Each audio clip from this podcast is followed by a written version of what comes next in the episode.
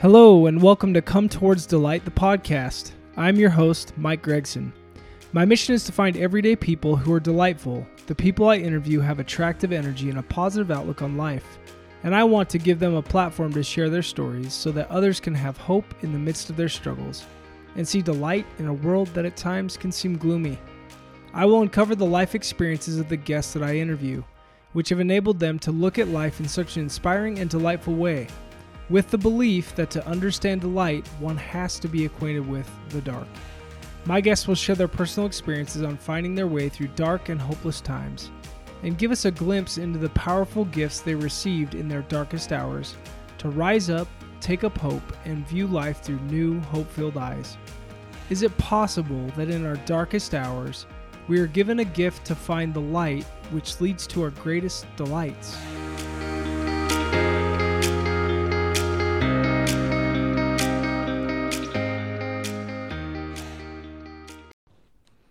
Hello, everybody, and welcome to another episode of Come Towards Delight, the podcast. My name is Mike Gregson. I'm your host, and I am really excited to be uh, with my guest who I have on today with me.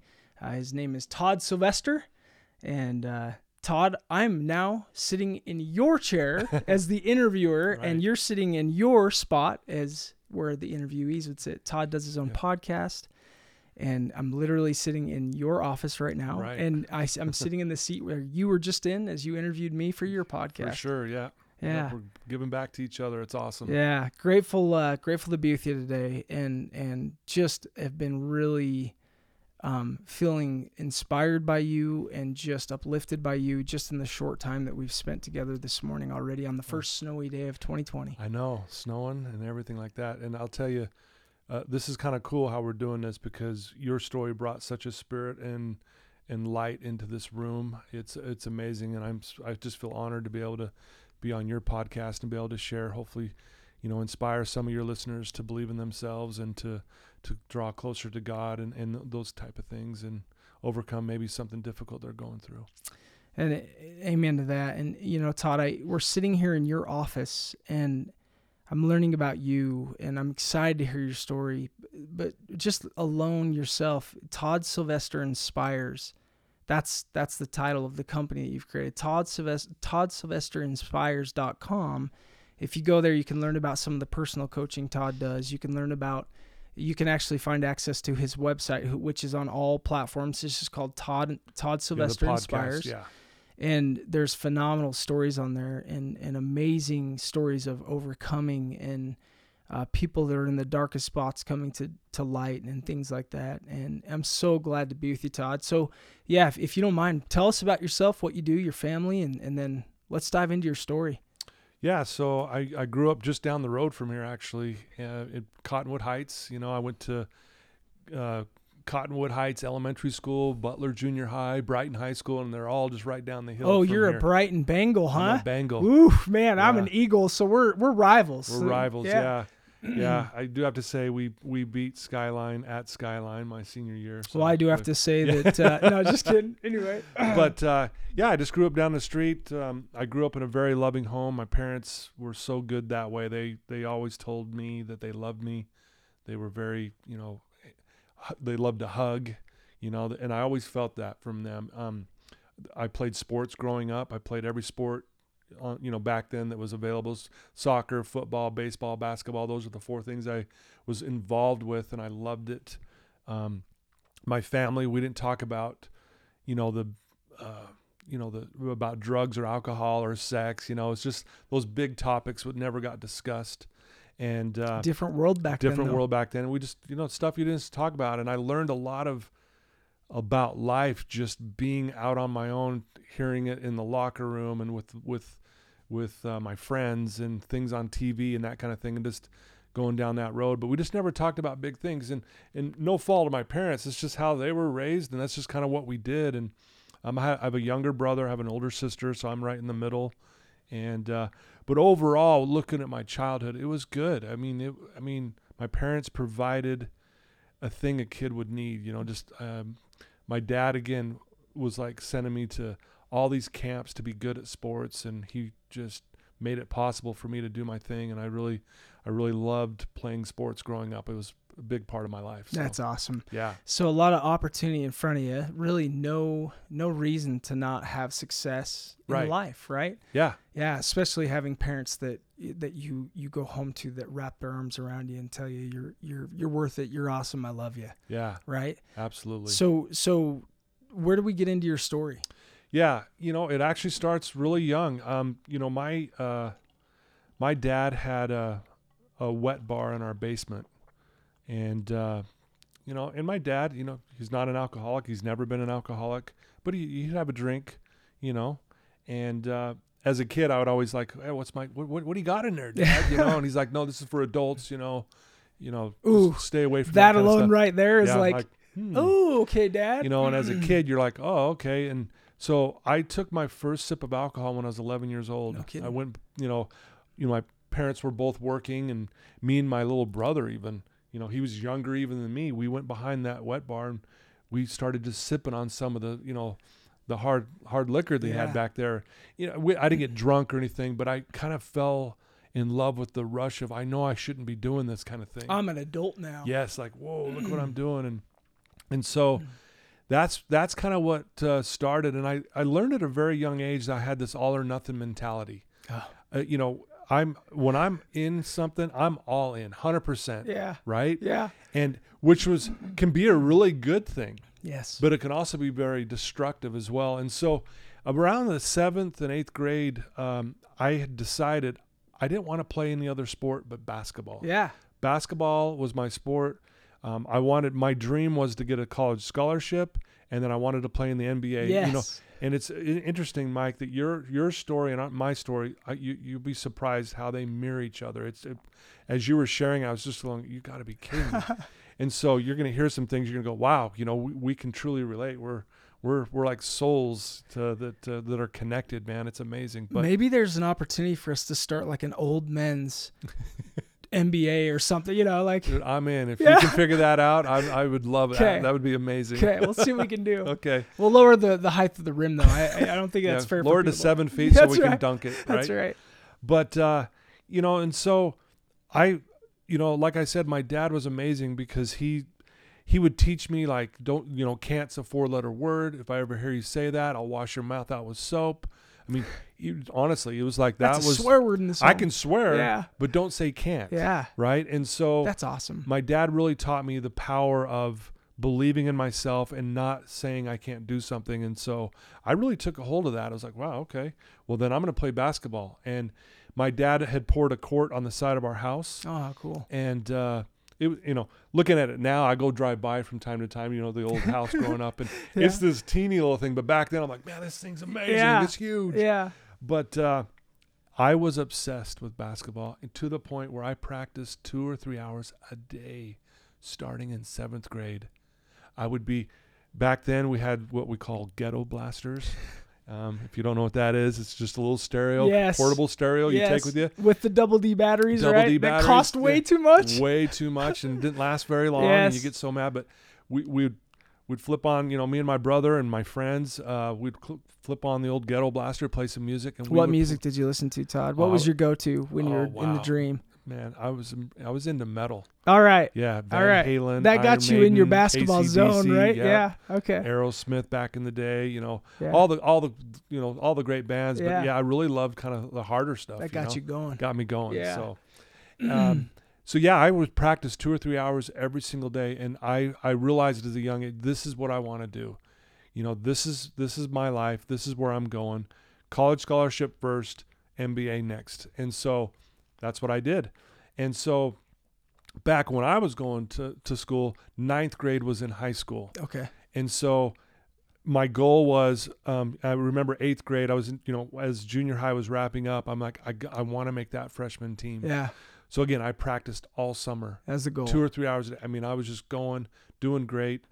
And uh, ninth grade comes, I go and try out for the team. I made the team, Yeah. which I was so excited. Awesome. I was this skinny little kid. yeah. There was 18 kids on the team. Holy cow. Yeah, too many kids. Yeah. And so, which but you meant- made it. I made it, but but it meant that I didn't play very much. Sure. You know, I got in towards the end of the game. If we were killing someone, Todd can come in, Shoot a three, Todd. shoot a three. Yeah. Well, actually, this is before the three. Oh, whoa. there was no threes. Yeah. Yeah. So this that that that'll date me. uh, but uh, and so um, I didn't play very much, and it kind of just fueled my desire. I've got to work harder, and that's that was my focus. Okay, I'm going to work harder. Well, towards the end of my freshman year, um, I think it was about the month of May. I had a friend of mine invite me to go to Bear Lake on a four day weekend with his family. And I asked if I could go. Parents said sure. I go up to this, you know, uh, trip with this my friend's family. We pull into the campsite, and as we pull into the campsite, we're sitting in the back of this Chevy Blazer, and my my buddy says, "Hold on, wait a minute." You know, as his family gets out of the car, I'm like, "What?" He goes, "Just hold on a minute." So he lets the family get out of the car. They start going looking at the campsite, and as they got away from the from the the car, he grabs his backpack and he pulls out a quarter ounce of marijuana Oh, whole sandwich bag full. I didn't even know what it was. I'd Yeah. never seen it. I'm like, what's that? He goes, it's marijuana. And he goes, we're going to smoke this. And he goes, and I'll never forget. He goes, you're going to love it. And I was like, okay. I didn't think anything of it. I didn't, I didn't know. I'm like, Yeah. sure, let's smoke it. So I smoke it a few times, don't feel anything. I'm like, this is stupid, right? He says, just be patient. It'll hit. And sure enough, boy, I got so high. And I did. I fell in love with Yeah. it. That all or nothing mm-hmm. mentality kicked in. And I thought, I'm going to smoke this every day. This is amazing. We smoked that entire bag in four days, oh. just him and I. And I, I'm not kidding you. I'm like, I'm going to do this every day of my life. And so, and little did I know what that decision was going to lead to. sure.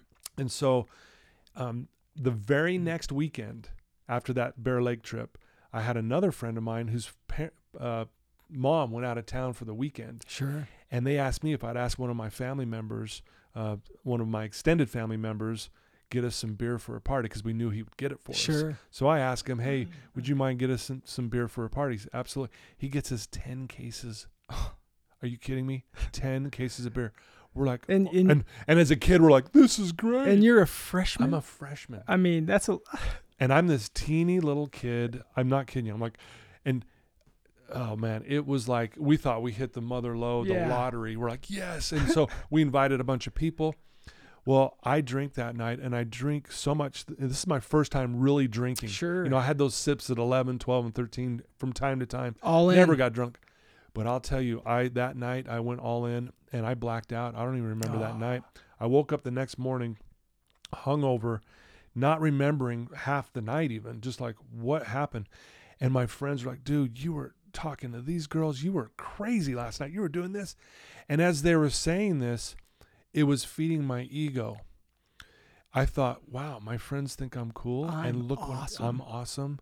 I'm not kidding you. It was like, again, and it clicked. And I'm not kidding you. What went through my mind is like, I'm going to be the biggest partier at Brighton High School.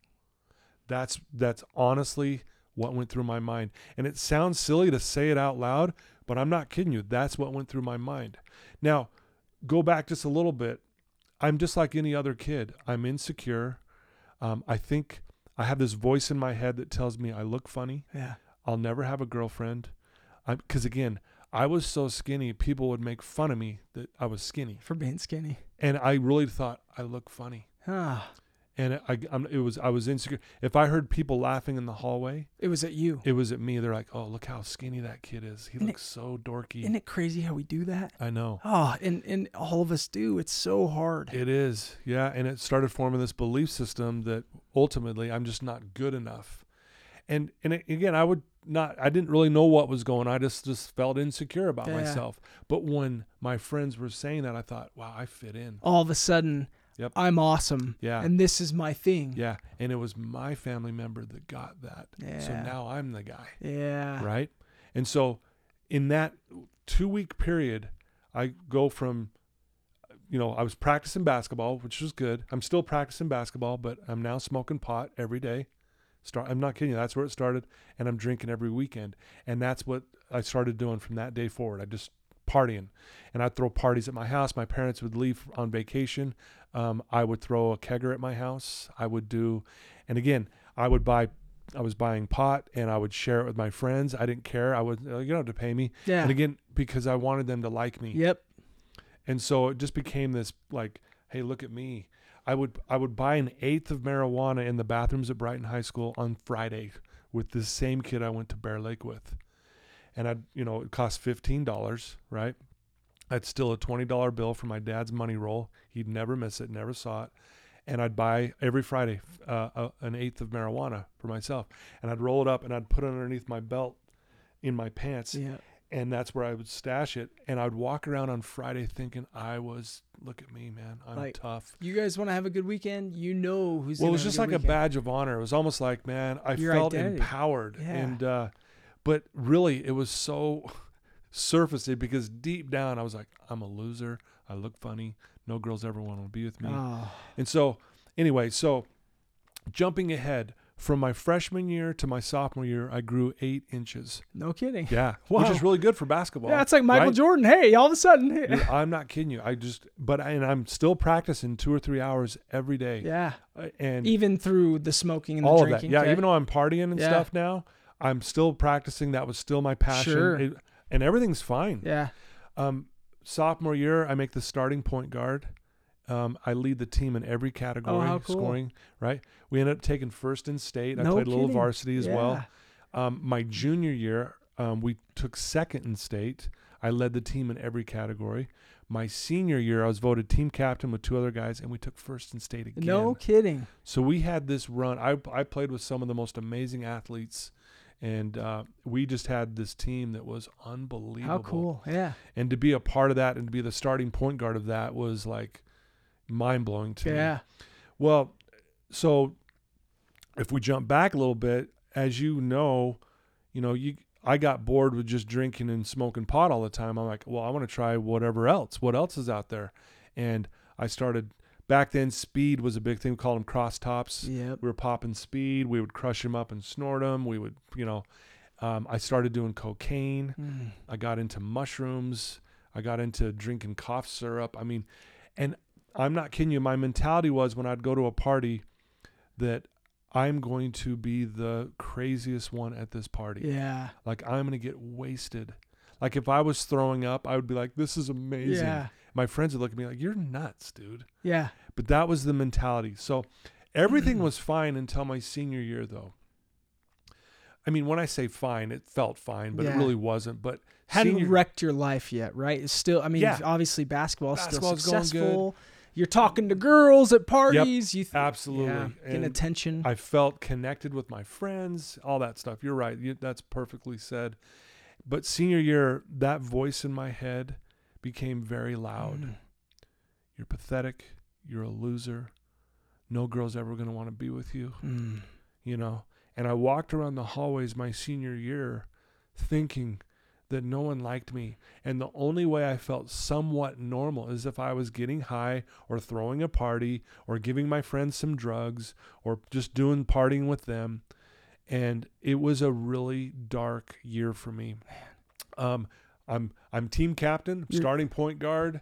I uh, you know on the outside, someone looking at me go, God, he's got it all, kind yeah, of thing. And that boy, people are envious of your life, and and yet, un, undisclosed, you're just suffering on the inside. yeah, I all the success on the outside. Yep, I was really suffering on the inside. Man. And so Mm. I would play a couple really good games. Matter of fact, I'll, I'll never forget this. I was playing Skyline High School. I was playing against Has to be my Uh, Eagles, of course. I was I was playing against uh, Danny Vranes' little brother Yeah. and Tom Chambers' little brother. yeah, Anyway, so we're up there, uh, up at Skyline. It's a preseason game, and it's packed. I mean, it's loud. And It's loud in Yep. that gymnasium. yeah.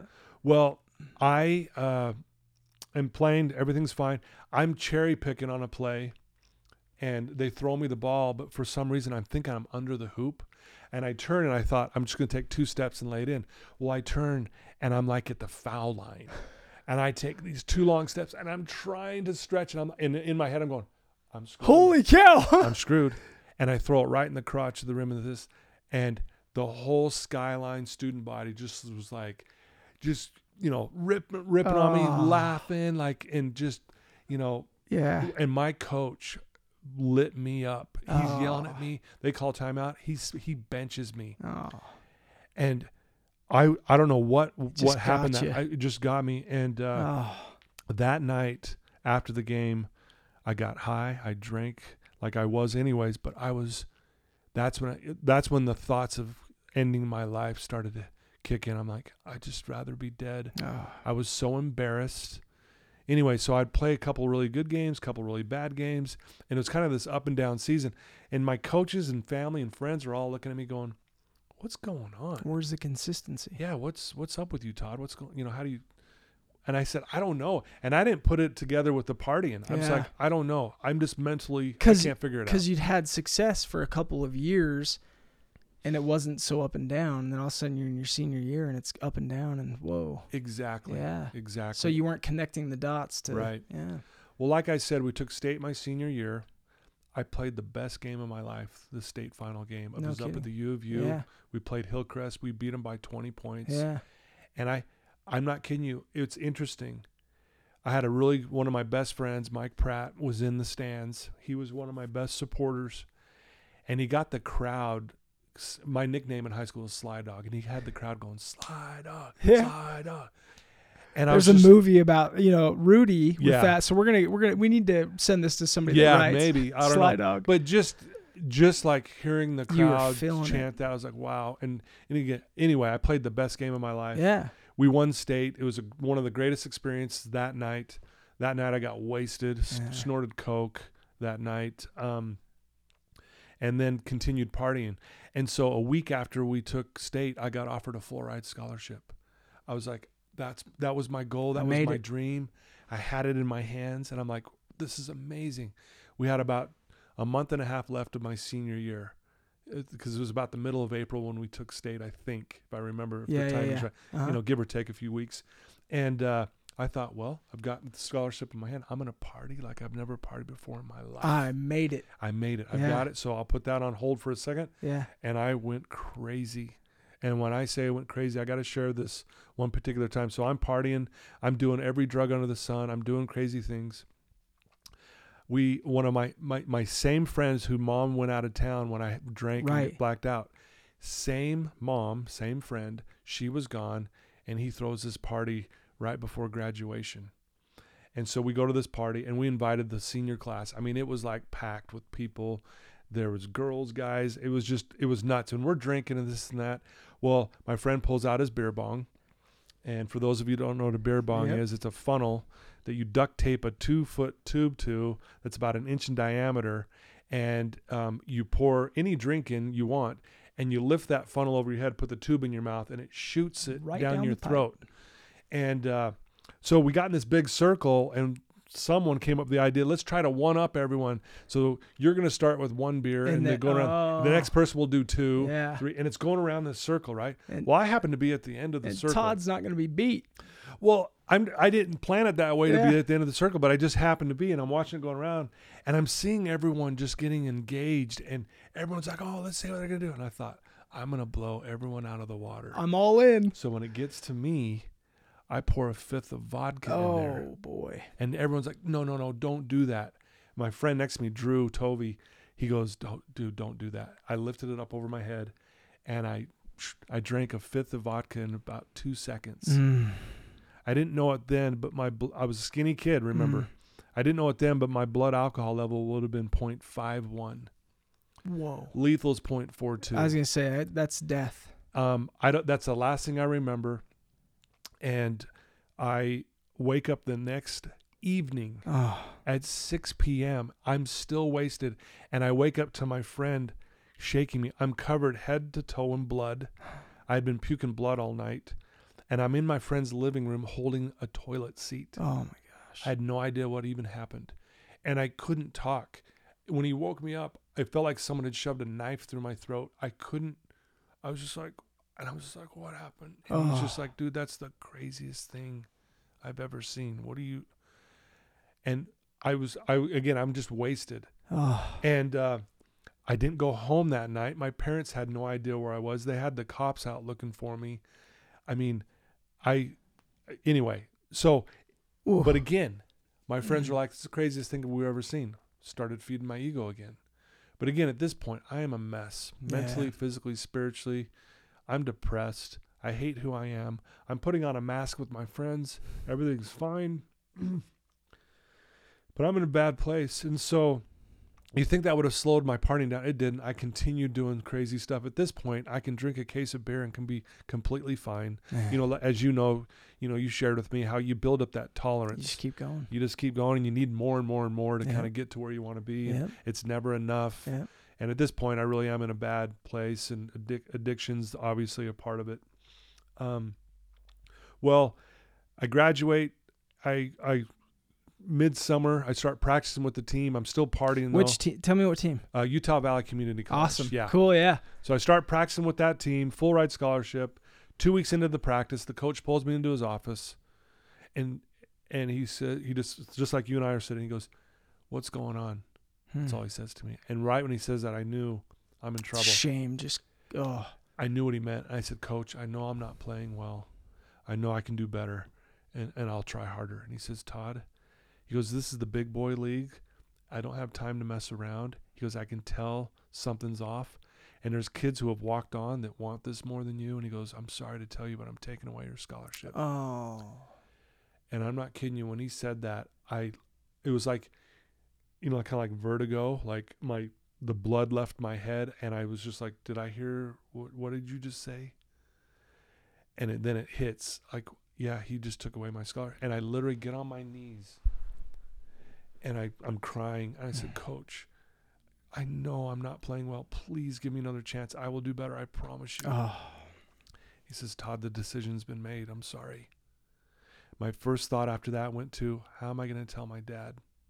Shame. My dad lived through me through sports. sure. He gave me every opportunity to be the best basketball player ever. I went to every, he oh. paid Oh. all this money to, to send me to every, the greatest basketball camps and all the training, one on one training, all this stuff, lifting weights, all this stuff.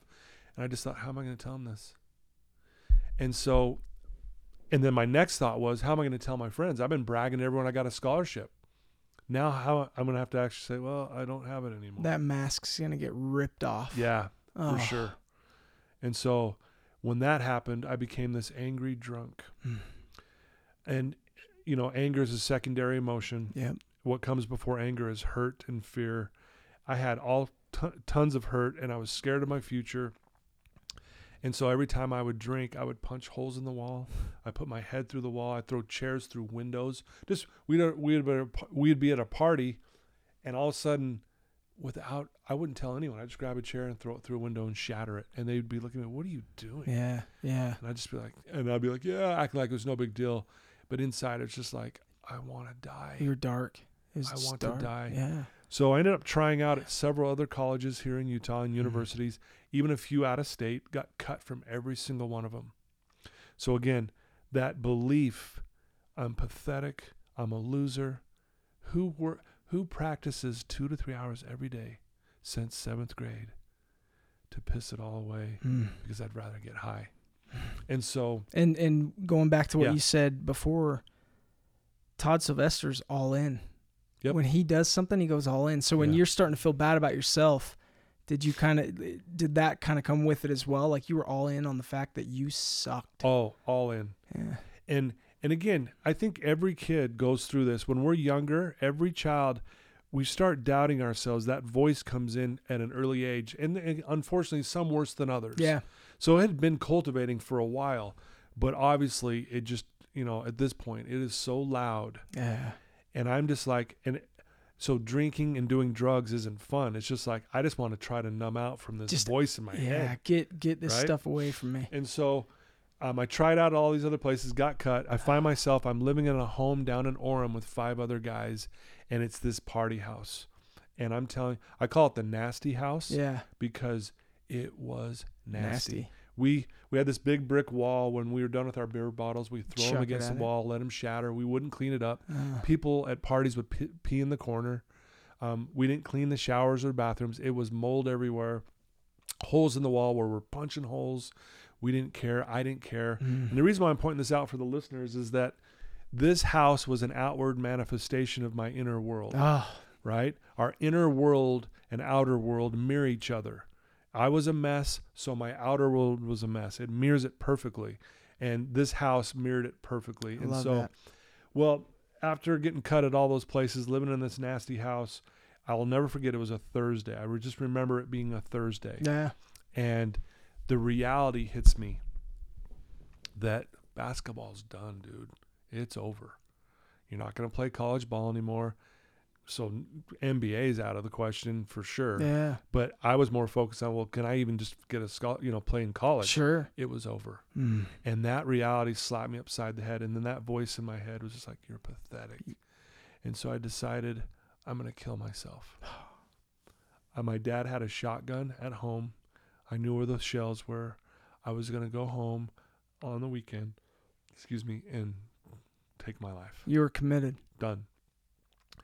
Um, I was working as a bartender on the weekends at this point. Um, I was failing every class in school. I wasn't getting any. Um, if we go back, I got a five on the ACT. I mean, it's. I can laugh about it now, and I tried to laugh about it back then, but it was really pathetic. That's. I. I just was a mess. I really was. I'd Looking shaved- back on it now, you're probably like, hey, at least I showed up. yeah, I'd, I'd shaved my head. I got an earring. I was just like trying to be someone I wasn't. Yeah. I was just, you know, searching, grasping at straws, trying to figure out things. Anything to escape Yeah. you. So again, mentally, spiritually, physically, complete mess. And uh, so I planned my suicide. And so Friday comes. I'm driving down University Avenue. And at this time, I'm attempting to go to school at Utah Valley Community College. And Utah Valley Community College is right there at the freeway exit Yeah. of, you know, I-15 and University Avenue, right? And um, we would always go hang out at the lunchroom, just, you know, me and my friends. And uh, as I'm driving down, getting ready to get on the freeway and go home and end my life, I have this thought. I you know, obviously see the school on my uh, right side. It must have been, it had to have been around lunchtime. I thought, well, I'm going to go there first, almost like saying goodbye. It was like a subconscious thing. I sure. just turn in there and I walk into the same table we always sat at, and there's all my friends. And I sit down and I'm just in my own head thinking about what I'm doing. I'm not talking to anyone. I'm just sitting there you Checked know, out. and everyone's just kind of doing their thing and i'm not trying to make a scene or anything i'm just sitting there. Yeah. all my friends are talking. So this big round table you know you can see like 10 people. Well this particular day there was these two lds girls sitting right next to me. And these two girls for whatever reason would come sit with us all the time. No kidding. and they drove me nuts i love them now Yeah. but at the time they drove me nuts because Why are you here? yeah, what are you guys doing? They're like, oh, and they would try to get, they would invite us to church. And Yeah. they talk about their religion, Yeah. and I would rip on them. I'm like, your religion's just, it's a bunch of BS. Do you know what know- I do on the weekends? Yeah, why don't you give your t- tithing to someone who actually needs, Yeah. Uh, oh, you know, like the homeless or Yeah. something? And and they would just laugh, let it roll off their Yeah, back. but they'd know, show up. and they would just show up. every- And they were, I think why they bothered me is because they seemed so happy. Yeah. And so, It, and Yep. oh, It was foreign to you. You didn't have. Yep. yeah, I was light. just ticked at them. Yep. So, exactly. Yep. We talked about that. That light, you know, light attracts light, and on the same levels, and theirs was much higher than mine for sure. So it bothered And you. it just bugged me, Yep. and I didn't like that they were happy. And so, as I'm sitting there in my head thinking about what I'm going to go home and do, everyone's talking. I overhear these two girls talking about fasting and prayer. I'd never heard that before. really. I honestly didn't know what fasting meant. yeah. I didn't know what that. I'm like, what is that? Yeah. But that word fasting had hit me in the heart. It was like, what is that? Huh. Like, I don't know how to, it like woke me up a little Yeah. bit. It was the weirdest thing. And I was like, what are they talking about? But I didn't dare say anything at the table. I just sat there for a minute, like, well, the two girls get up to go, I guess, probably to class or wherever they were So going. you didn't engage them. no, I didn't engage just them at all. heard I just heard that. But I stood up and I followed the two girls from behind.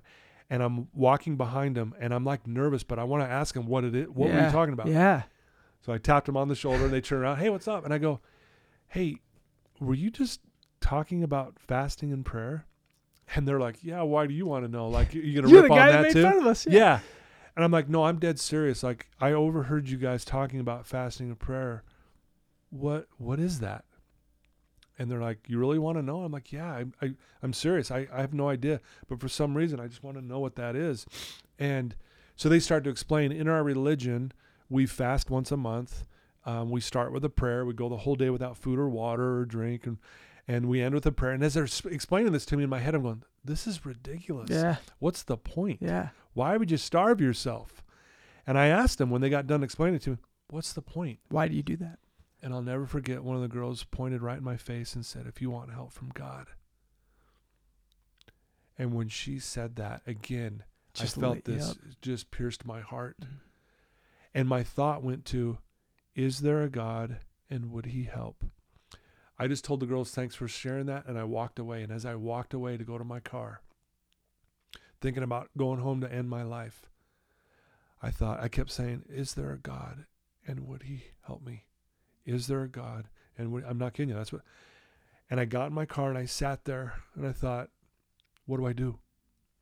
Do I go home and kill myself? Or is there a God and would he help me? And I thought, you know what? I'm not going home. I'm going to stay this weekend in that nasty house. Um, I'm not going to go work as a bartender that weekend. And I'm going to try this. I just thought I'm going to try this. So Saturday, now it's Saturday morning.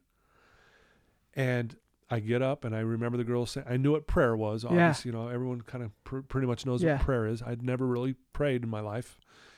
But I thought, okay, I got to start with a prayer. That, you know, I didn't want my roommates to see what I was doing. So I went in this teeny coat closet. I'm not kidding you. It was like two by four. Yeah. And I, there's coats in there. So I literally have to get on my knees. Yeah. And I close this door and I'm just crammed in this little box with coats above me. And I just said, and you'll relate with this, Mike. I said, God, if you're there, I need help. That's all I said. I get up out of that closet, hoping no one's seeing me walking out of that teeny closet. Like, what were you doing in there?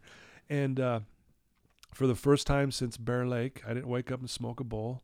I didn't pop a pill. I didn't snort a line. I didn't have a drink. No kidding. And anyone who's ever fasted and prayed, you know, you can get what do they call it, hangry, Yeah. you know, because so not only am I not eating or drinking, I'm not doing any drugs, nothing for the first time since Bear Lake, No kidding. and I'm in a bad mood. I'll be honest with you. Sure. I was just like, and even my roommates were like, "What's up with you?" Nothing. I didn't want to tell them what I was doing. Yeah. Nothing. I just tried to stay away from them. I think I made it till like noon, because they said go, you know, go till like you know evening time. Yeah. That's what the girls had Yeah. said. I th- I made it till like maybe noon, and I was Yeah. just like, I can't do this anymore. So I went back in that same closet because they said end with a prayer. Yeah. I closed the door. I'm crammed in there again, and I said, God, if you're there, I did this fast, and I need your help. And uh, being naive of this whole thing, you know, the girls didn't say sometimes it takes a minute for prayers to get answered, you know, and I thought if God's real, He's going to show Himself. I sat there, kneeled in there in that closet, waiting for something to happen. Yeah. And I waited and I waited. It felt like forever. I, you know, I'm impatient. It was probably just a couple minutes. You know, I'm just like, "Where are you?" Yeah. Nothing happened, and I was actually very disappointed. Yeah. And I got wasted that night. Oh. I was still having thoughts of killing myself. I was still wrestling with that. I'm like, I tried this, nothing happened. But this actually kept me from doing it. Yeah. I, even though I was still wrestling with that voice in my head, I was still partying, still drinking. I'm not going to school. I'm working as a bartender. I've got friends at this point are graduating, getting married. I'm just like, I'm a freaking loser. Basketball, my dream. I ruin I'm like, what, why, why do I should why should I even be here? Well, I get about a month later, I get this phone call.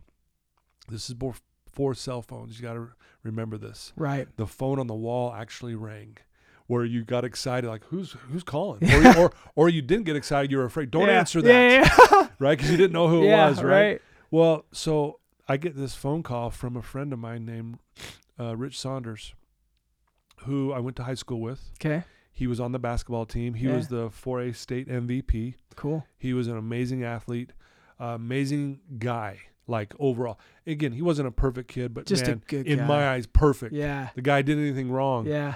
Um, and he was a hard worker. He was disciplined, and uh, I always looked up to him. And and he was he was one of the team captains with me, and I just this guy was amazing to me. Yeah. We hadn't talked. He had gone on a mission. He had since been back, married in the temple, living his life. You know, doing his thing. Already he played with family. he played basketball at UC Davis. Okay. A- you know, he was just doing amazing stuff. And Was he out in California? Not he had come back since Okay. then, so he's now back from UC Davis. Yeah. he calls me up and says, "Hey Todd, this is Rich," you know, and I'm just like, "Well, I mean, like, how did you track me down Yeah, in this yeah. freaking nasty house?" Calling on a wall phone. Wall phone. When you're, what are the chances of anyone ever being around when you need Exactly. them, right? And uh, he goes, "Where are you at?" And I says, "I'm down here in Orem." He goes, "So am I." He goes, "I would really love to catch up with you today. Would you come over?" And I said, "Absolutely." Um, and as I'm driving over there, I'm like, "This is weird." You Yeah. know, like I haven't seen him, and yeah. you know, and but you know, I really liked him, like I said, and looked up to him, and so I was looking forward to talking to him. And so I get there, I pull, you know, ring, knock on the door. He opens up the door, and he's got this real serious look on his face. And the reason why I point that out is this guy's a, loves to goof around. yeah. he's positive, Usually happy, wrap you up. just yeah. yeah. And he's just real serious. And I thought, oh, is everything all right? You know? And I'm like, what, what happened to you, man? What happened? You know? Is this going to be one of those network Yeah. marketing meetings? What are we doing here? Uh, And so anyway, he um, we sit down just like this, and we just start weather talk. You know, hey, Yeah. what, what are you up to? What's going on? Just surfacey stuff, right? Yep. And then all of a sudden, he starts saying all these amazing things about me. He's like, Todd, you're going to help so many people in your life. You're going to make a difference in this world. You and then he kept saying, you're going to help so many kids. And I'm sitting there going, what is he freaking talking about? Right? I'm like, you know, and you know how like when you don't believe in yourself, someone compliments you, it feels uncomfortable. Yeah. I was like squirming in my seat, Yep. going, Yeah, like that's not true. I'm I, like- I'm good. yeah, totally. Yeah. And so I finally cut him off. I'm like, Rich, I don't know why you're saying this, but my life's a mess. I have no idea why you think all these great things about me. And he goes, and I go, I don't know why you're saying this, right? And he says, Todd, he goes, I, I didn't go to work today because I have to share a message with you. I'm like, okay, is everything okay? He's like, no, everything's fine. And I can tell he's nervous, Yeah. right? He's like sitting there. That's why he's so somber. Yeah, and he's also he and I'm like, so what do you need to tell me, right? Yeah. And there's this long pause, and I can again tell that he's nervous, and he's just sitting there, and long pause, and he takes his deep breath, and he looks me in the eye, and he says, Todd, last night the Lord came to me last night and says, we need you on our side today. And when he said that, Mike, I'm not, I don't know how to explain it. I felt this feeling from head to toe. It was like every cell in my body was on fire. Yeah. And it was a good feeling. Yeah. And I didn't know it then, but uh, you know, the way I describe it now, I felt the love of God. Yeah. And it was intense. And I'll be honest with you, it actually scared me a little bit. Yeah. I'm like, what is this? Right. And I tell Rich, I said, I fasted about a month ago and I asked God for help. He looks me right now and he says, This is your help. That's, it's your answer.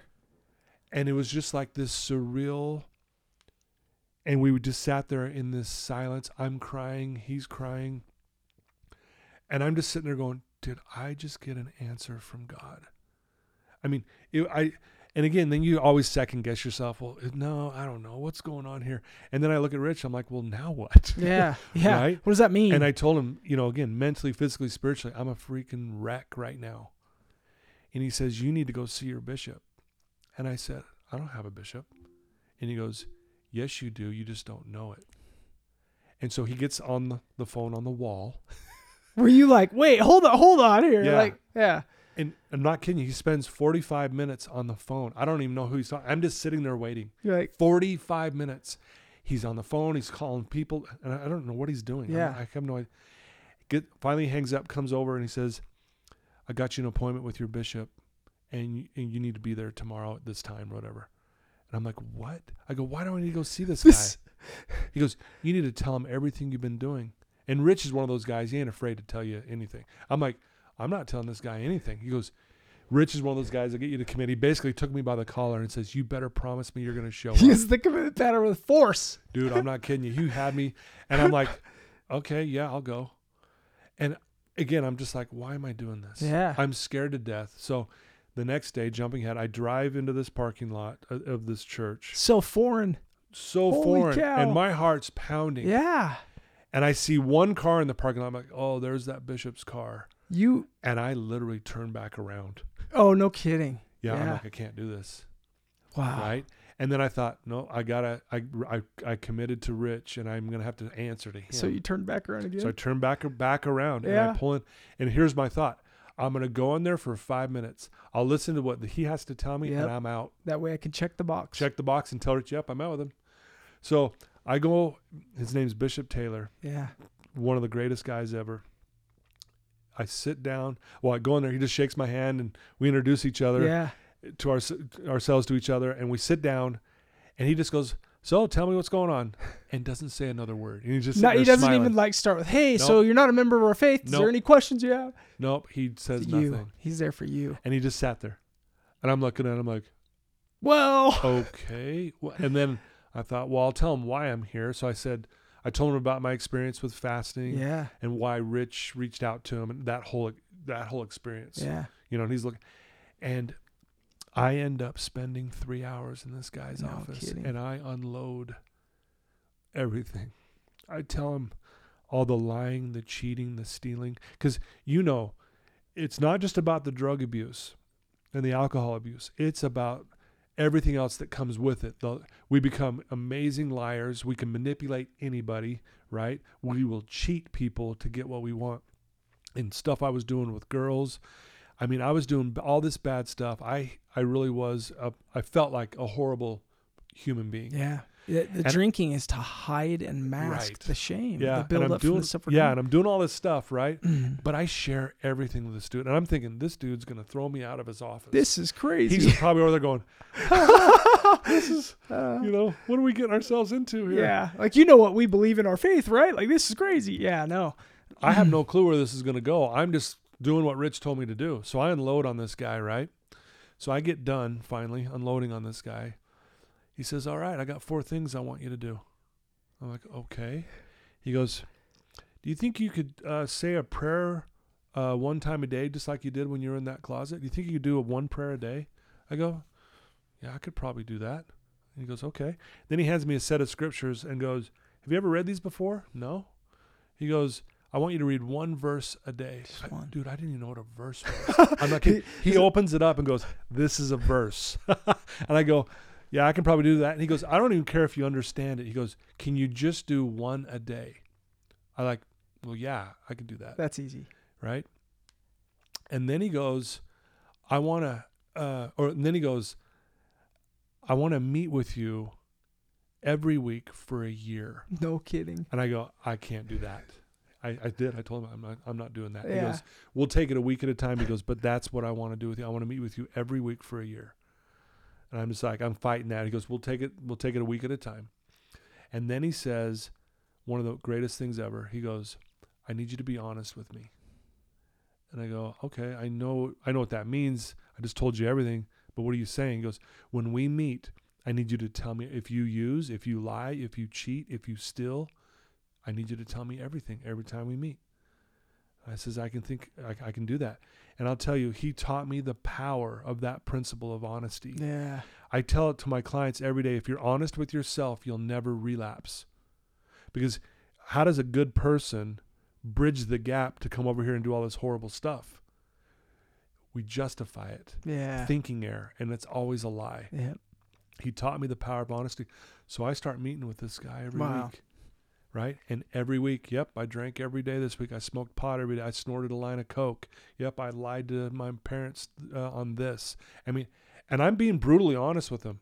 And again, I'm thinking this guy's probably thinking this guy's a lost cause.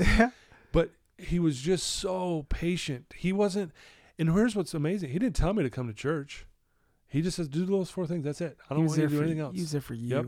So I was trying to do those four things. I was okay with the I was pretty good on the praying, really bad on the reading, but I was meeting with him every week and I was being really honest. Yeah. So those I was doing pretty good on. Yeah. But but I'll be honest with you too. That voice in my head was still going strong. You're pathetic. You're a loser. You're never going to make this. You'll never be clean. What's the point? And I'm just like I was really frustrated, honestly. Yeah.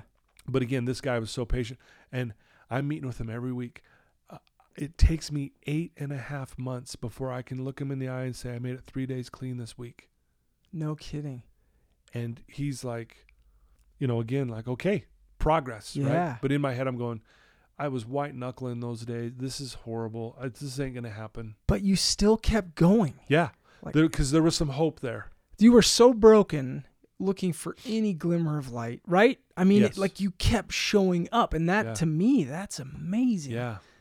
So, kind of like with your story, where you needed something to really wake you up, and and and un- unfortunately, yours was an accident, but fortunately, because as hard as that was for Yeah. you, it was what what, you needed. needed. Yep.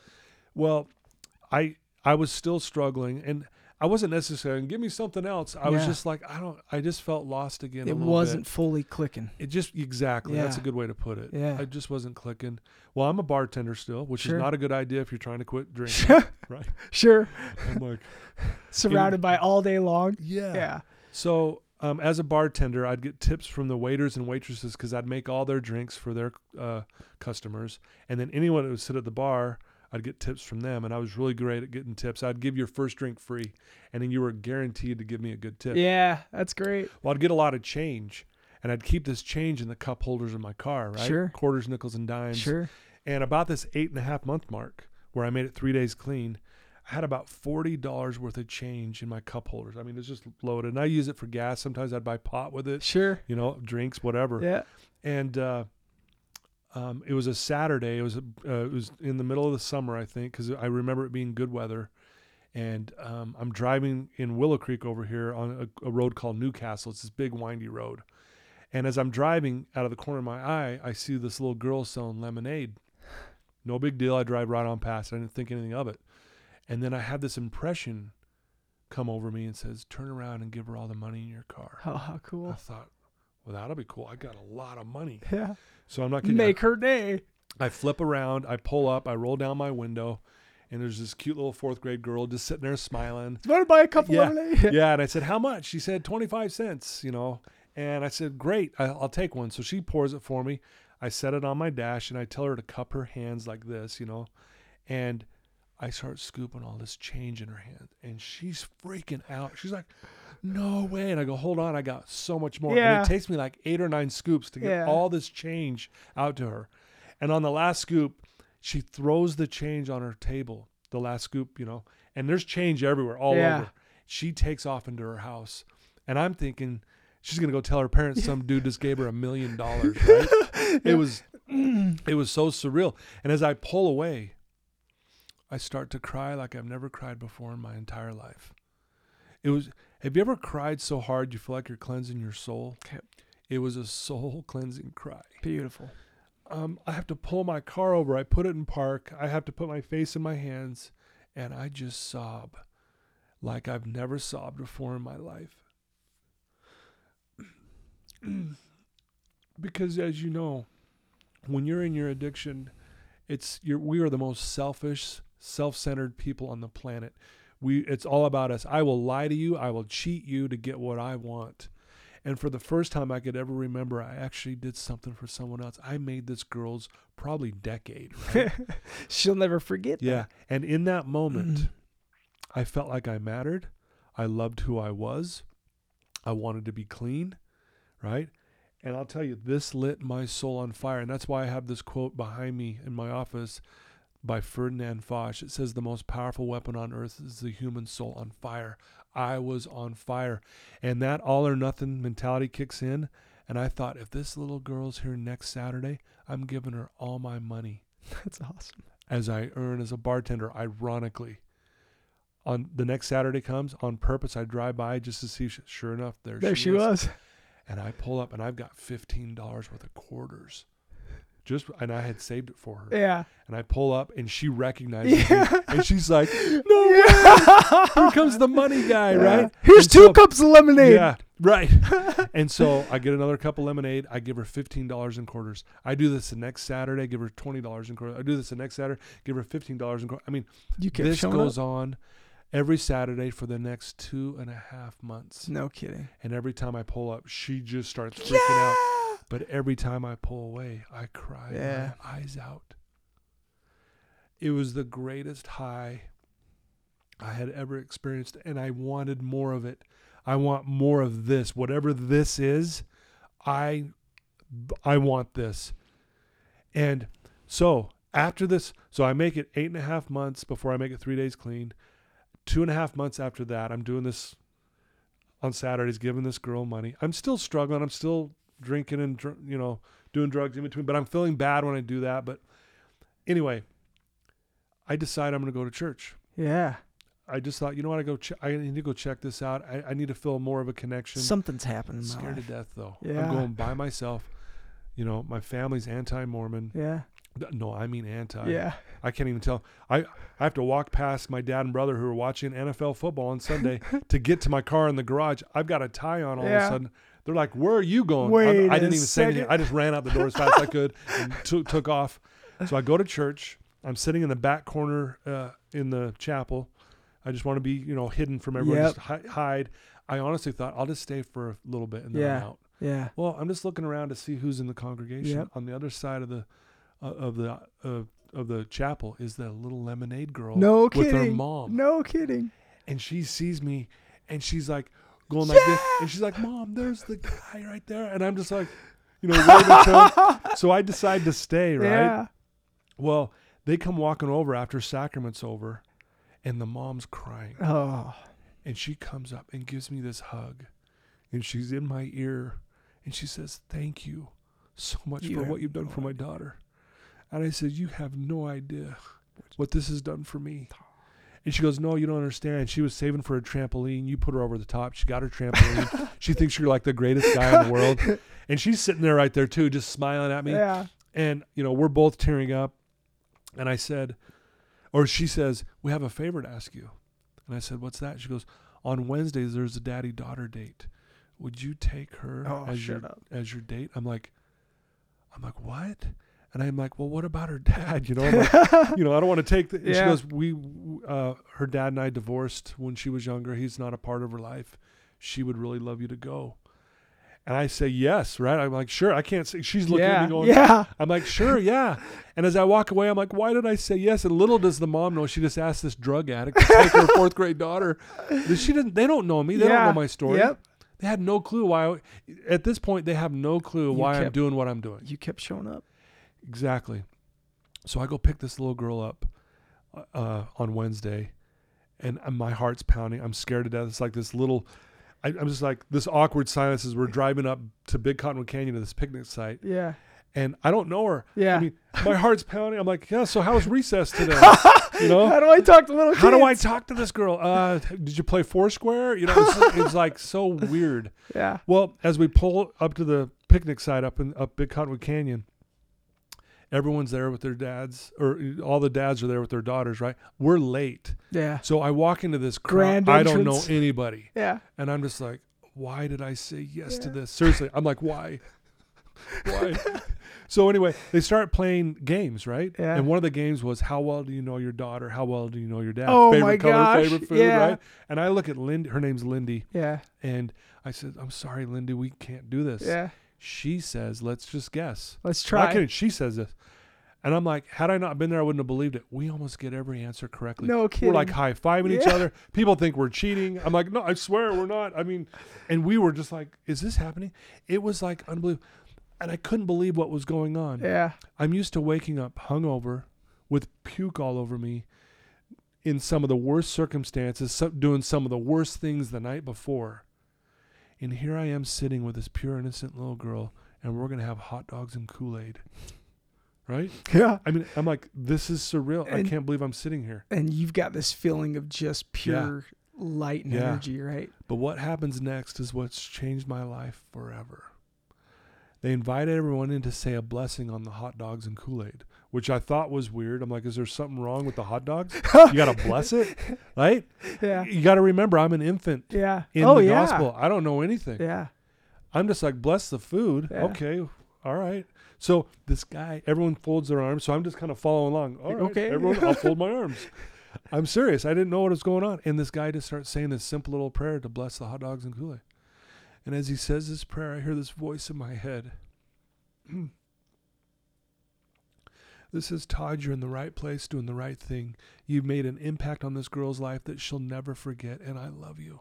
And again, that same feeling of love floodgates. Every cell in my body is feeling this love.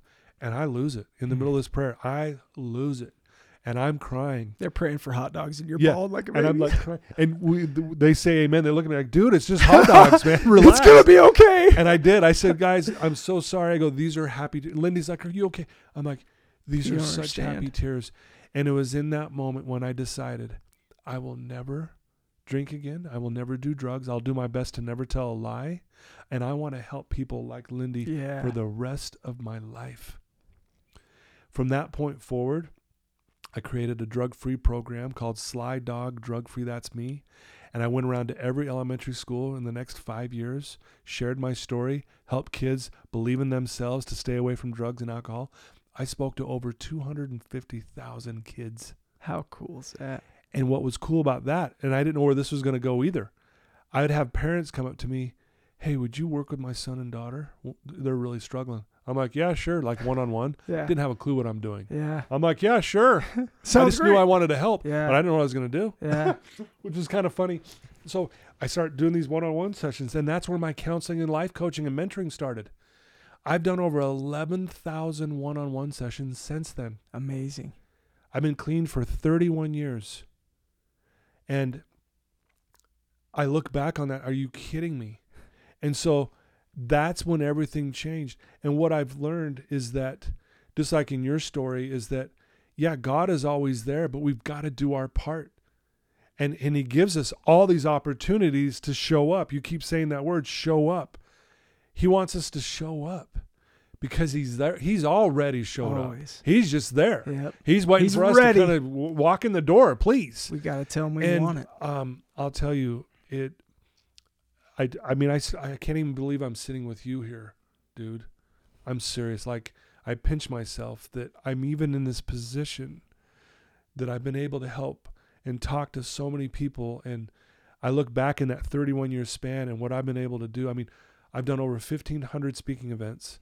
Um, like I said, 11,000 one on one sessions. I've been at Wasatch Recovery as a counselor for seven years. And this is what I do. It's my passion. I do it all day long, every single day. Um, I, uh, I, I, you know, I, I do a podcast that's just all of a sudden taken off, and I'm just like, thank you, Yeah. thank you, God, for allowing me, because of my weaknesses, to make them my strengths and to do something with it, to give back. And I, I really believe that if we give it away, we get it back. Yeah. We give to get, you know? And so, Just like you did for Lemonade Girl. yeah. Look at what's happened since. you Yes, I gave her my money and look what happened. I didn't Ah. know what was going to happen. But that is when everything just changed. And I say this to my clients all the time. Addiction adversity is our is the wake up call to our greatness. Yes. It's trying to wake us up going, you are better than this. It's like the slap in the head. You want to just keep feeling crappy? keep feeling crappy. Yeah. But here's the exit Yeah. you know and and i really do believe that i believe we go this go through this for a reason just like your story mike where you went through this and now look what you're doing you're making an impact and your light is shining so bright and now you're you're inviting others to kind of feel this and come you know come learn from this so they can f- have the same experience and so i don't know it's just really surreal and amazing at the same time i don't know Todd, you're awesome, man. I mean, I, I look at the, I look at the, after hearing your story. I mean, even before that, but I look at the picture of your family, yeah and you got a, you got a gorgeous family, thank you beautiful family, and uh, your little granddaughter here, and um, I there's there's man, there's so much to talk about in your story. Holy cow! Um, I can I go go back Yeah, a little please, bit. I want to I want to ask you before yeah. what amazes one of the things that amazes me is the fact that okay well you got these two girls that talk about fasting and prayer. You're broken enough that you're like okay anything and everything to help me i'll try Yeah, right? You've right. tried all the drugs you've tried all the things and nothing's working. It's only broken you more. Spiritually you're so broken that you stand up. You have the courage. It's not an easy thing to do you have the courage to go follow them tap them on the shoulder and say hey what the heck is fasting What is Right, this thing yeah so you try it. You're in the most ghetto place in the world. You go in the closet, you kneel down, you say a prayer. You don't even know how to pray. You, whatever. You're not Right. worthy to do that. Well, whatever. Right. But you do it, and you all of a sudden like you start showing up, and you're you don't quit. Like you're you're not quitting these things. Had you ever up to that point in your life thought much about God. No. Okay. No. Honestly, I think I was like if I'm understanding the term correctly, I think I was agnostic, meaning I didn't say there I didn't believe there wasn't a God, but I didn't believe there was one. I was just in the middle. Again, I we weren't raised I wasn't raised religious. Sure. Um, you know, my mom comes from an LDS background, but she wasn't active. My dad didn't come from that background. Um, his mom, my grandma, was Christian Science. 'Kay. You know, and Yeah. it was about faith healing, and, that, and that, that's what's interesting. I learned from my dad. That's why he's saying "can't's" a four-letter word. You can, if you believe it, you have faith, you can do anything. Yep. Yep. And he really taught me that, and that's really the basis of the Christian Science religion. Yes. Little did I know that's where he was bringing this from. He Yeah. never said where it was coming from, but yeah. it's interesting. I learned that later in life, but uh, yeah, I I had my thoughts. Of, I'd never thought about it Yeah. honestly. I mean, you know, it, it wasn't a part of our my upbringing at all. Yeah. You know, Let's go back to that. I, I what's fascinating to me, and, and I've learned this so much about a lot of people, um, even those as we grow up, we see, we always look and see those people in our lives like the grass is always greener, right? There's the there's the popular guy in school, or there's the popular girl, and there's usually more than one, right? They're kind of spread all over. Especially when we're Mhm. hurting, it seems like everybody's just that person, right? right? But we see those people that are like, man, they've got everything going for them. Like everything's just Mhm. going right. Yeah, They seem like they have they live in a beautiful home. There's a good family, whatever. But they're popular. They're cool. Everybody in the school loves them, and it's just. I don't know. It it seems like there's always those people, but they they have to be on the inside just happy and excited, and they've got this wonderful, great Mhm. life. But they're broken. yeah, I mean, here you are, this one of the star basketball players on the team. You've had these phenomenal years. You're leading in every category in high school. Your dreams to play college ball, get a full ride scholarship, then go play in the NBA, and you get there. But yet, the whole way through, you're you talking about uh, living this experience in high school. mm-hmm. You are broken on the inside. for sure.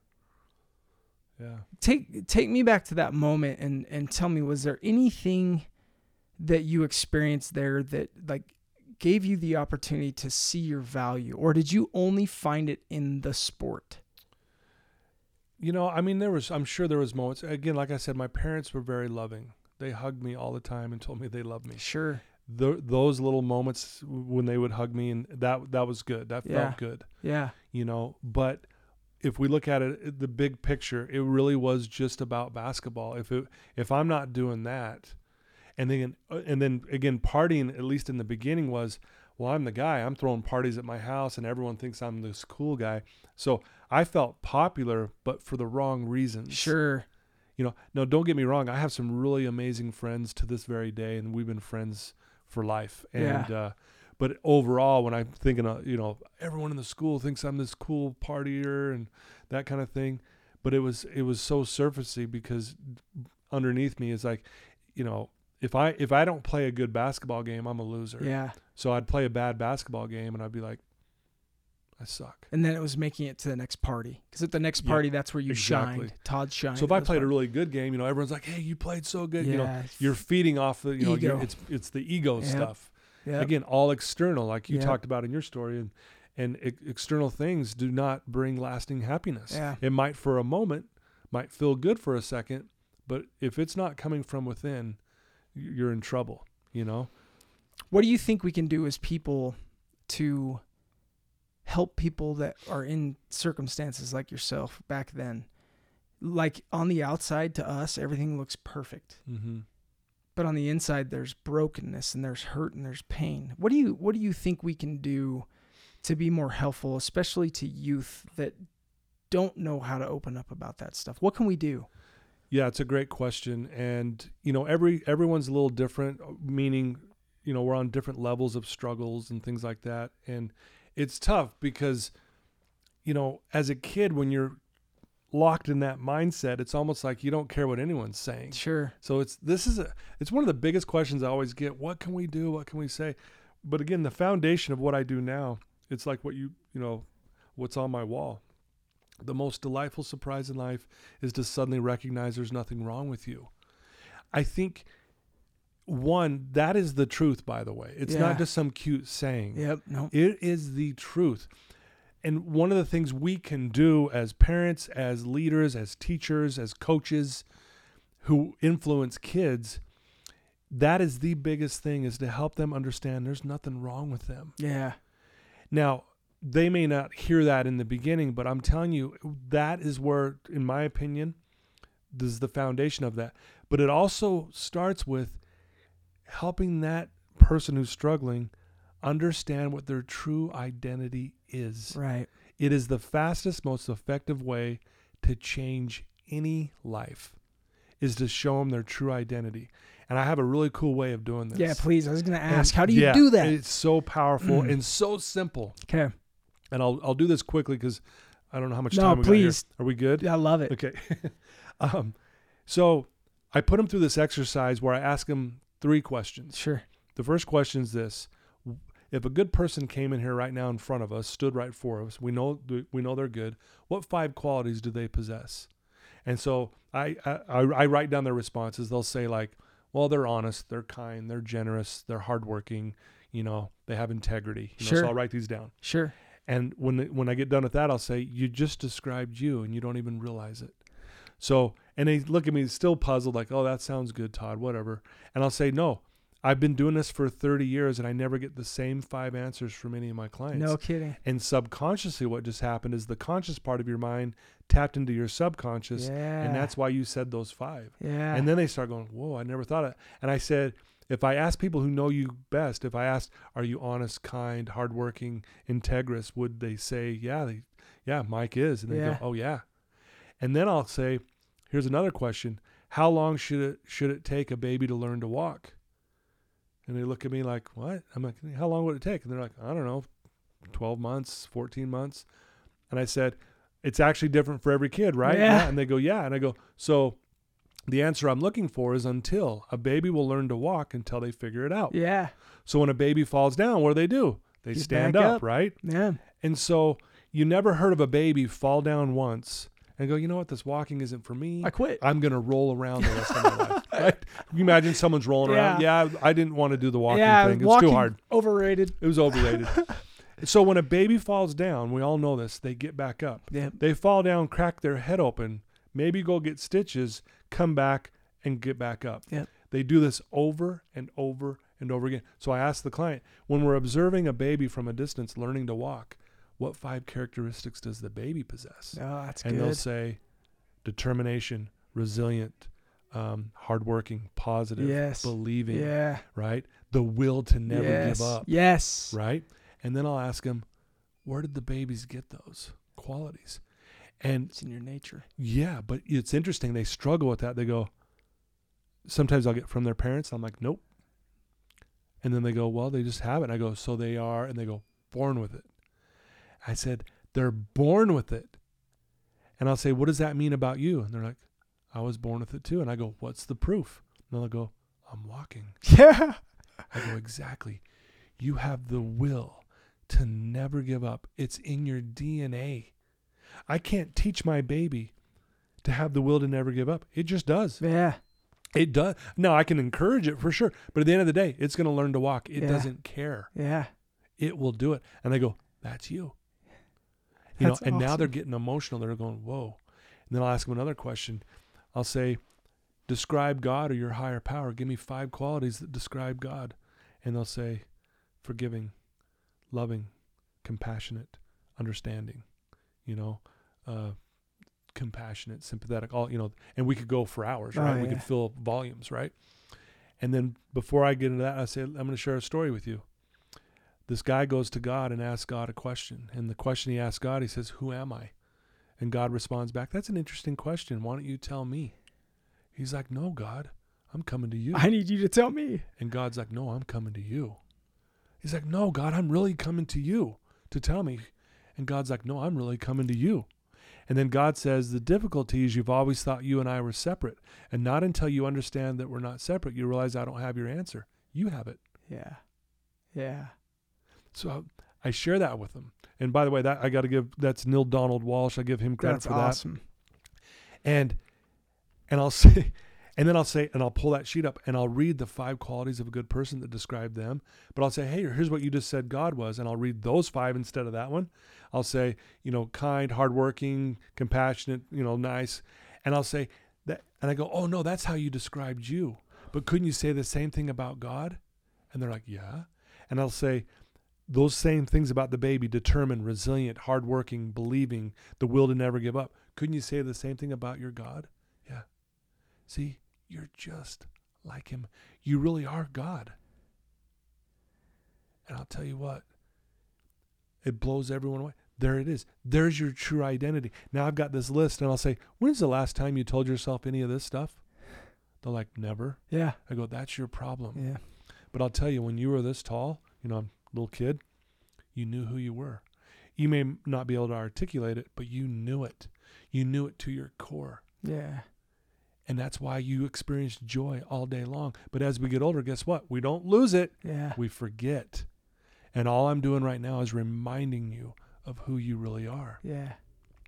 Um, Dallin H. Oaks, I'm going to summarize this because I don't have it memorized, but he has this beautiful thing. He says, Knowing and understanding that you're a child of God is the most potent antidepressant on the planet.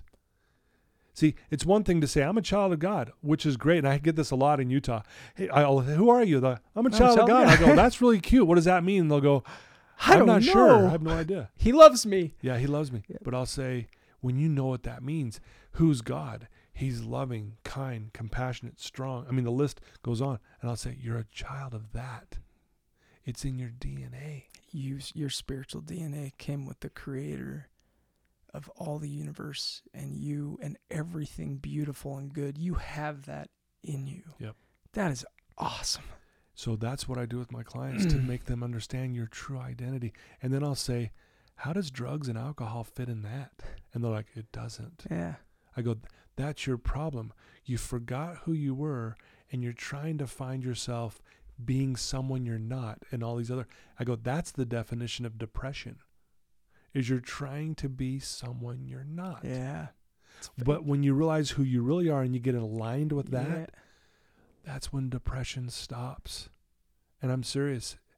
It's that you know, on some level it's that simple, but getting someone there sometimes cuz they fight it Yeah. just like we fight God all the time. Yeah. And God's like, dude, it's so simple. Why are you fighting this?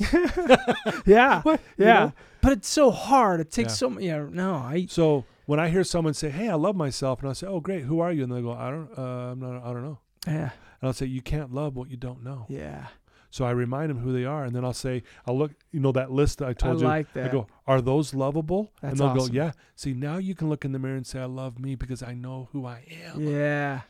The most powerful force in the human psyche is the story we tell ourselves Yes. about ourselves. Yes. And what follows I am follows you. Who am I? You're right. I'm a creator. I'm honest. I'm integrist. I'm hardworking. I'm loving. I am kind. You know, I'm brave. I'm tenacious. I am love. I am light. I am energy. That's me. That's awesome. And I know it to my core. yeah. And then when I think, where does drugs and alcohol fit in that? It doesn't. Doesn't. Yeah. Where, where does where does uh, telling myself I'm pathetic loser? Where does that fit? It doesn't. No, it doesn't. It can't Yeah. and I can crush it. That doesn't mean I don't have thoughts where I struggle, but overall, right? I'll tell you the six, the the the greatest definition of success is waking up in a good mood. Yeah.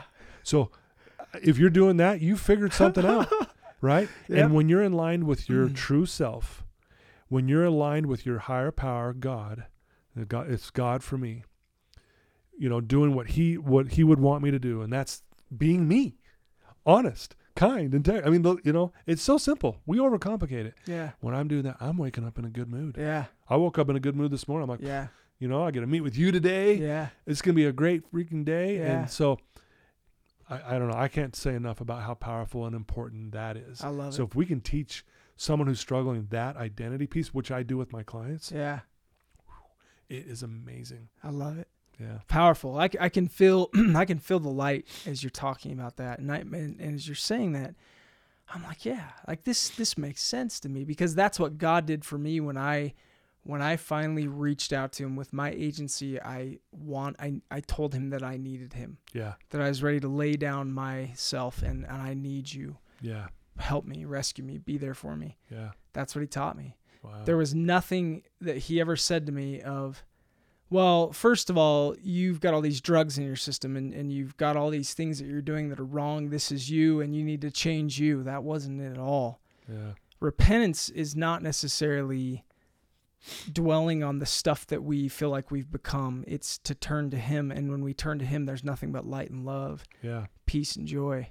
Yeah. And that's that's amazing. Thanks for sharing that with us. Absolutely. I, there's a lot of value that everybody can take from that. Yeah. I've got two more questions for you. Sure. then I'm No, hey, we're good. I could do this all day. I know, right?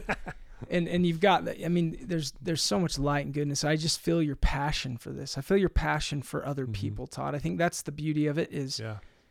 I, I when when someone truly has gone through these difficult, hard, dark things, anyone I've talked to, and it's everyone, but anyone I've talked to that's willing to talk about that and how they've Mhm. found light from those darkest moments, Yeah. it's always I want to give back. I want to live a life of service. Whatever I Yeah. do, I now look at it as a service to other people. Sure, and that's sure. beautiful to me. Yeah. In uh, talk about in that moment of despair, and despair is hopelessness, right? Mm-hmm. When you were in that moment of despair talk to talk to us about there's other people there right now. Suicides are up right rates are higher than they've ever been. People are hurting but they're too afraid to say anything because they don't want more Mhm. shame to come into their lives when they're already surrounded in it. They're they're Yeah. drowning in shame. What what can we do to help anybody in that moment? Is it is there any is there anything that you feel like we can say to that person or or is there a lifestyle is there a way that we can live so that other people that are in that moment see us they go maybe there's hope Yeah. does that make sense yeah. It's kind of like you know, live your life so that those that know you want to know Him. yes You know. Um, you know that's a tough one when someone's in that dark spot. Um, if you are listening to this and you are one of those in that dark spot right now, I hope my words have penetrated your heart. Because, like you said, we don't have to be quote unquote worthy to get help from a higher power from your God. Because I wasn't worthy by any stretch. If you look at what worthy really means, we are all worthy. And I promise you, I'm not saying I'm trying to convert you to, to believe in God if you don't for whatever reason, but I do believe it's important that I do believe there's a power bigger and stronger than us that we can reach out to. I challenge you in that dark moment, if that's where you're at, reach out to that. Now, if, if you don't feel or have that, reach out to a friend like someone like Mike or myself or someone, I don't care who it is, tell someone you're struggling. You know, you mentioned in yours, hold on. And I like that. Hold on. You know, don't do anything drastic in this dark moment. Just hold on for a minute because it really always gets better. Here's the thing I, I say a lot. Um, when we were little kids, I'll ask my clients, when you were a little kid and you had a bad day, how did you handle it? I'll be like, I don't know, I'd kick and scream. I might, you know, throw something across the room and cry. But, and I'll say, what always happened? And they'll go, it got better. And I go, it's funny, we forget that as adults. We have a bad day, and especially as addicts, what do we do? Oh, this is too much. I go, and then you go drink and you do all that stuff. And it's like, so the point is, we were tough when we were kids. yeah And I want to tell you, if you're struggling right now, I want you to know you're tough. you're so tough You're amazing. And if let these words penetrate your heart. And I'm not just saying this because it sounds good. It is the truth. you're fighter Truth is truth. And I promise you it's there. I, I and and if you are struggling, I feel for you. You know, Mike's been there, I've been there, and we've made it through it. You know, that which proves you can get through this. Absolutely. And we will help you but reach out because again if if no one knows you're struggling i mean like really knows i mean i'm sure people close to you are like something's wrong. Don't be afraid to say something. Get vulnerable. Uh. the level of vulnerability we're willing to express will be equal to the happiness we'll experience so get vulnerable and tell someone hey i'm struggling i don't know what to do i'm thinking about ending my life i need help I promise you, the person, whoever you're telling, will help you. yeah Okay. So, it, but again, that's, I mean, there's a lot of things there, but that's, that's kind of what I'm thinking. Awesome. And you know, as you get vulnerable and as you open up, what what's amazing to me, Todd, people don't shame you. They No. run to you. Because people- they're struggling too. Yes, they need that. You're like a light bulb all of a sudden. It's like, Yep. and then people are like, "How can I help? How can I help?" Because they just want to feel that same way themselves. because that person's needed help and Yep. they've been in that Yep. because we've all gone through this guys we're in this together Yep. if i hear this a lot with my clients i don't know what my purpose in life is and i says it's to help other people Yep. but you can't lift someone to higher ground unless you're standing there yourself Yep. so work on you too Yep. it's okay to do that but one of the best ways to work on ourselves is helping someone else Yep. it's kind of ironic right Go run to them, meet them where they are, and help them out. yeah one of my oh sorry No, one, no, no. Keep going. uh, one of my favorite principles to teach is if you want to be again this is an, another Neale Donald Walsch Yeah. if you want to be give it away Yeah. so if you want to be That's happy good. That's good. Go Give give, it away. away. happiness Yes. and then you've got happiness but here's what I hear from my clients I'm not happy I how, can't do that. how can I give away what I don't have yeah. but here's the ironic thing about it Mike when you go give it away you'll realize you've always had it Yes. God doesn't make mistakes. Your soul isn't wrong. Your spirit isn't damaged. It's not. But that's the story we tell ourselves. Yeah. See, I always say you don't have a, an addiction or drug problem, you have a thinking problem. Yep. It's because you think you're broken, you think you're damaged, you think you're powerless. Because of that belief system, that's why you're doing what you're doing. But the truth is, you're lying to yourself. Yeah. And it's a lie. Yeah. So, anyway, I love I Yeah. love that. I love that. It's powerful. It, and you're you're absolutely right. And it reminds me of Henry Ford that said, "Whether you think you can or whether you think you can't, you're right." So and it's all about the power of thinking. It's truth. Yeah. That's what that's what God's word does for us. It fills us with light and gives us Yeah. the identity of truth, so that we can walk around with that, right, and help sure. decipher what the truth really is. yeah, Awesome. Thank you so much. you bet. I uh, I I I uh, really quick want to make a comment on what you just said too because I feel like I, I relate to that. My the happiest guy I've ever known, the one that would light up a room and always look for the one that was hurting. He whenever he'd walk into a room, he'd connect with everybody and then he'd find the person on the outside and try and pull them in to connect. My dad, and I, I look at my dad my my dad For sure. when I, when there were moments when I'd be alone with him where I could tell that he was hurting on the inside because he didn't feel like he measured up to what he wanted to in life. But God, he was awesome, and Yeah. and uh, I, you're, you're exactly right. It, we can we can give it away without really feeling that, and I and I think sometimes those that do are hurting on the inside, Yeah. even the ones that are like the happiest Yeah. people in the world. Well, when you do that, you connect, and we hear this all the time. Connection's the opposite of addiction. Yeah, So when we're connected, we're never more fully alive than when we're connected. yeah, So let's connect. So when you're in that deep, dark place, connect with someone. yes, Call someone. Reach out to someone. yes. Tell your best friend. If you got a best friend, say, "Hey, I don't know what to do here. Come sit with me. yeah. Talk with me, please." They will do it. Yeah. I, a good friend of mine the other day, in fact, he'll be on my podcast eventually, Taylor Napierski, he Nice. said to me, I think of the word des- despair and desperate, and there's a difference. Despair Yeah. means to be without hope. It's Mhm. gone. You're Yeah. void of hope. Desperate is different. Desperate to me is a fighter. Yeah. So if you're in that place where things are so dark and you don't feel like you can make it anymore, Yeah. don't fall into despair. Sure. Be desperate. Yep. Desperate's okay. Desperate's good. Desperate means we're hungry. Desperate means we're not going to quit. Right. Best desperate means we're going to rise up. Love we're going to keep moving. Yeah. Uh, Todd, um, last question, and this is the way I like to end all my podcasts. Sure. What if, if you if you think about your family listening to you talk, and I know they'll have plenty of recordings of you, which is phenomenal for them. But if if you were going to give a gift to any listeners of Mhm. what your darkest hours gave to you, what gift did that darkest moment in your life? What gift did going through that? What gift did you receive that you could share with with the listeners? Yeah, that's a great question. I love the question. Um, I'll, I'll answer it this way. I've been clean 31 years. It's a long time, but times are irrelevant. If you've been clean one day, you and I are the same because times are irrelevant. All, all we have is this moment. But if I could go back to my addiction right now and talk to it, like if I could walk up to it, hey, addiction, remember me? You know, you know what I would say to it? I would say thank you, and I'd give it a big hug. You want to know why? Because I'm talking to you right now.